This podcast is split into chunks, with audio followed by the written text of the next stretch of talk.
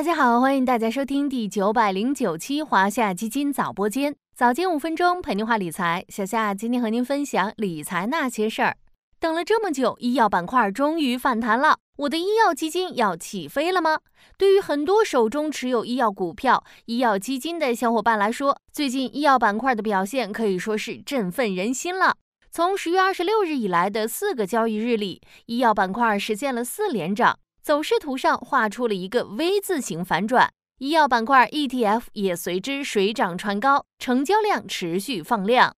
那么，咱们今天就趁热打铁来聊聊医药。沉寂了两年多时间以后，大家期盼已久的板块反弹终于要来了吗？在这两年时间里，医药板块表现出行业发展空间大、企业盈利能力强的特点。却成为很多人心中的痛，因为对普通投资者来说，医药股这次回调的等待时间实在有点久。自二零二一年六月以来，医药板块经历了超过两年时间的大调整。如果以二零二一年七月高点一万三千四百二十二点八三点和二零二三年九月低点七千七百六十三点六一点计算，申万医药生物指数在两年多时间里跌幅一度超过百分之四十二。好在自九月份开始，医药板块就出现了启动迹象，行业逐渐回暖。盘点医药板块最近的表现，不仅是指数反弹，赛道内部也呈现多点开花的局面。减肥药、支原体肺炎概念股、创新药各个细分赛道轮番表现，几乎每天都有医药股涨停。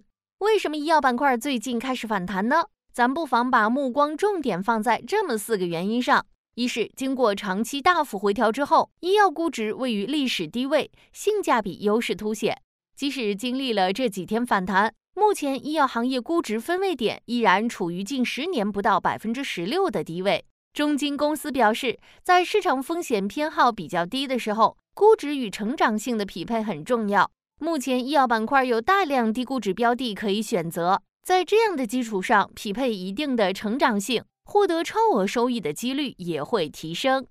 二是行业基本面好转，上市公司三季报进入尾声，医药股业绩大幅增加的现象也引起了市场注意，多家医药公司实现净利润翻番。目前机构研报普遍认为，随着营收利润增长的复苏和创新管线的逐步兑现，医药行业的政策预期和业绩低点已经过去。四季度有望迎来业绩和政策面双重改善，板块行情主要驱动因素也将由资金面和市场面转向基本面。三是市场关注度提升，资金借道 ETF 迅速布局 A 股、港股的医药相关资产。上周五，医药板块同时位居南向资金、北向资金加仓榜首。另外，从公布的三季度公募基金持仓情况看，全市场基金对医药板块的持仓比例位列申万一级行业第二，持仓比例继续提升，医药行业新周期趋势或已显现。四是行业催化剂增加，近段时间以来，医药顶级学术会议接连举办，创新药物研究成果热点频出，也给行业环境好转留下了空间。比如，在美国时间十月二十七日，军事生物和美国生物制药公司 Cohras 联合宣布，特瑞普利单抗成为 FDA 批准的首个鼻咽癌治疗药物，推动中国创新药市场预期同步提升。